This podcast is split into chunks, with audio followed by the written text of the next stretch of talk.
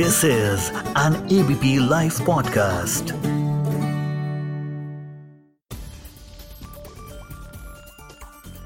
नमस्कार।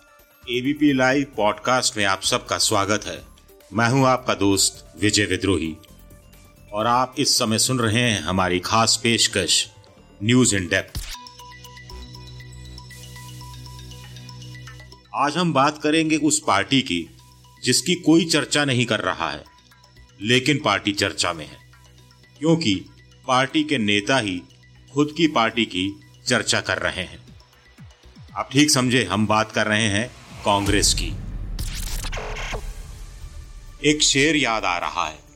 वो बात जिसका पूरे फसाने में ज़िक्र न था, वो बात उनको बहुत नागवार गुजरी है। इस शेर को कांग्रेस के नेता कपिल सिब्बल के बयान के मद्देनजर देखा जाए तो कहा जा सकता है कि वो बात जो फसाना बन चुकी है, वो बात जो फसाना बन चुकी है, वो बात कांग्रेस आला कमान को बहुत नागवार गुजरी है। कपिल सिब्बल पेशे से वकील हैं बीच बीच में राजनीति भी कर लेते हैं। वकील हैं तो तर्क करना, बहस करना, वो बेहतर ढंग से जानते हैं। लेकिन उनकी चिंता, क्या एक उस आम कांग्रेसी नेता के दिल से अलग है, जो पूरी तरह राजनीति को समर्पित है? कपिल सिब्बल ने आखिर ऐसा क्या कह दिया कि अशोक गहलोत समेत कांग्रेस के दिग्गज नेता उछल पड़े? कपिल सिब्बल वही बात कह रहे हैं, या यूँ कहा जाए कि दोहरा रहे हैं, जो जी ट्वेंटी थ्री नेता पहले कह चुके हैं। जी ट्वेंटी थ्री नेता यानी वो तेईस नेता जिन्होंने आला कमान को कुछ महीने पहले खत लिखा था, लेकिन उस पर कुछ काम नहीं हुआ, आश्वासन देने के अलावा। इन नेताओं में भी कपिल सिब्बल शामिल थे। यही तो कहा जा रहा है कि कांग्रेस हारती जा रही है। बार बार हारती जा रही है। छह सालों में सिर्फ़ चिंतन ही हो रहा है और अब चिंतन का समय नहीं है, अब एक्शन का समय है। यह समय हाथ से निकल गया तो कांग्रेस का हाथ थामने वाला कोई नहीं मिलेगा। कपिल अपनी बातों के साथ साथ सबूत भी पेश कर रहे हैं। बता रहे हैं कि गुजरात में पार्टी उम्मीदवारों की जमानत जब्त हो जाती है। यूपी में पार्टी उम्मीदवारों को दो फ़ीसद वोट भी नहीं मिलता है। बिहार में गठबंधन ज़्यादा सीटें देता है, लेकिन पार्टी उम्मीदों पर खरा नहीं उतर पाती। जो कुछ ये सब कहा गया है, क्या वो सब गलत है? अशोक गहलोत का कहना है कि मीडिया में ये सब नहीं आना चाहिए। पार्टी के मंच पर यह बात रखी जानी चाहिए, क्योंकि मीडिया में आता है तो कार्यकर्ताओं की भावनाएँ आहत होती हैं। अशोक गहलोत से पूछा जाना चाहिए कि जब लगातार पार्टी चुनाव हारती है तो क्या उससे कार्यकर्ताओं की भावनाएँ आहत नहीं होती? जब गलत लोगों को टिकट दे दिया जाता है, तब क्या भावनाएँ आहत नहीं होती? जब टिकट बेचने के आरोप लगते हैं, तब क्या भावनाएँ आहत नहीं होती? जब विधायक बिक जाते हैं, मंत्री पद के लिए या पैसों को लेकर, तब भावनाएँ आहत नहीं होती। जब अनुशासनहीनता करने वालों की वापसी हो जाती है, तब भावनाएँ क्या आहत नहीं होती? आखिर मीडिया में बयान छपने के बाद ही भावनाएँ आहत क्यों होती हैं? ये कैसी भावनाएँ हैं? सवाल उठता है कि लाखों कार्यकर्ता राहुल गांधी से अध्यक्ष पद पर अंतिम फैसला लेने को कह रहे हैं और फैसला लेकर भी उस पर अमल टाला जा रहा है।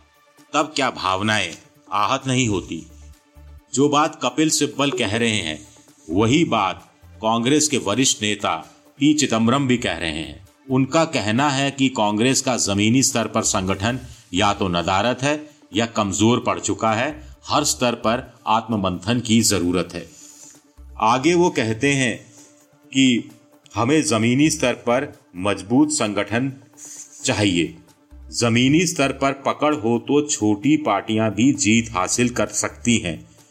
बिहार के संदर्भ में वो ये बात कह रहे हैं, जहाँ पर माले या वाम मोर्चे ने अच्छी सीटें हासिल की।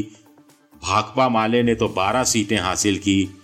ओवैसी की पार्टी ने पाँच सीटें हासिल की। यहाँ तक कि गठबंधन के लिए चुनाव लड़ रहे जीतन राम मांझी की पार्टी ने, हम पार्टी ने चार सीटें हासिल की। मुकेश सहनी की वीआईपी पार्टी ने भी चार सीटें हासिल की।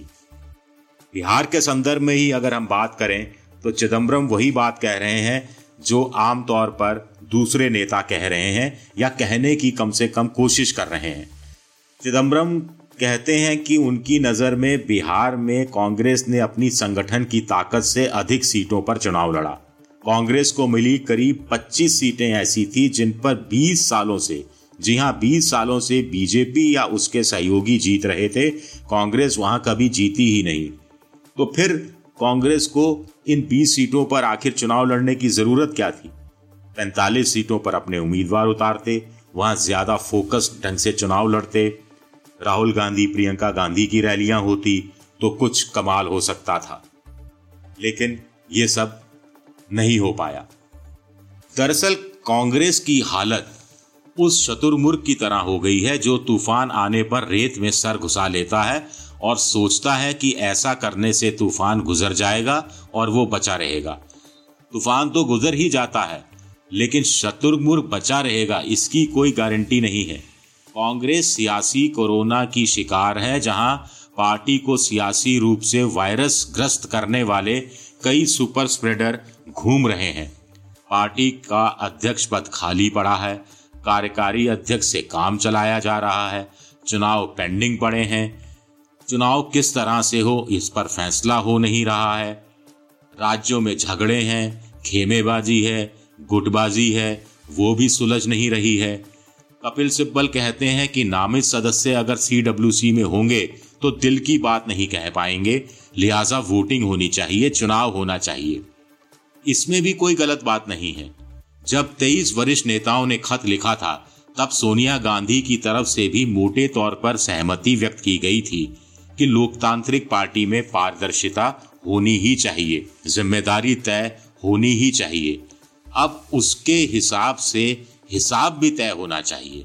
लेकिन कुछ दिनों टीवी पर बहस होती रही, अखबारों में लेख आते रहे, पॉलिटिकल पंडित अपना ज्ञान देते रहे, और उसके बाद सब कुछ जैसे तालाब में पानी ठहर जाता है, उसी तरह ठहर गया।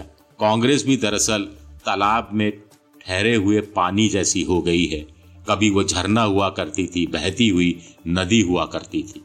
वैसे ये विचित्र संयोग है कि एक तरफ़ बिहार और अन्य राज्यों में उपचुनाव के नतीजे आते हैं, जिसमें कांग्रेस पिटती है और राहुल गांधी की काबिलियत पर सवाल उठते हैं तो उसी समय अमेरिका के पूर्व राष्ट्रपति बराक ओबामा की किताब आती है, जिसमें कहा जाता है कि राहुल गांधी परिपक्व नेता नहीं है, फैसले नहीं ले पाते हैं, राहुल गांधी के लिए प्रधानमंत्री पद का रास्ता साफ़ हो सके यही सोचकर मनमोहन सिंह को प्रधानमंत्री बनाया गया था।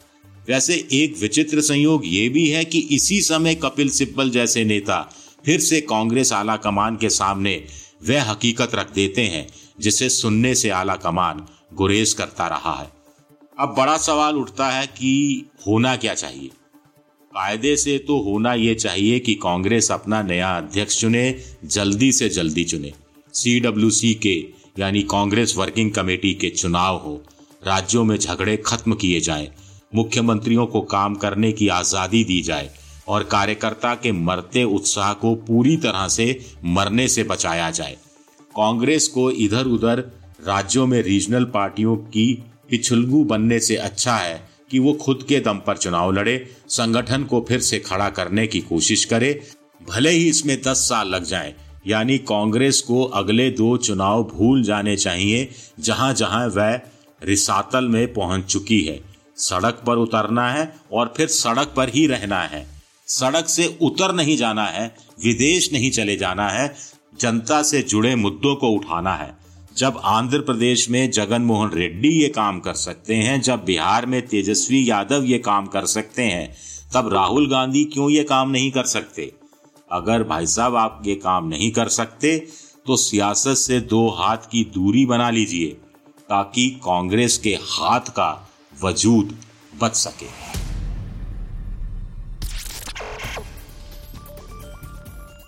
एबीपी लाइव पॉडकास्ट में इस बार इतना ही। अगली बार फिर मिलेंगे आपसे किसी नए विषय के साथ। तब तक आप अपने दोस्त विजय विद्रोही को इजाज़त दीजिए।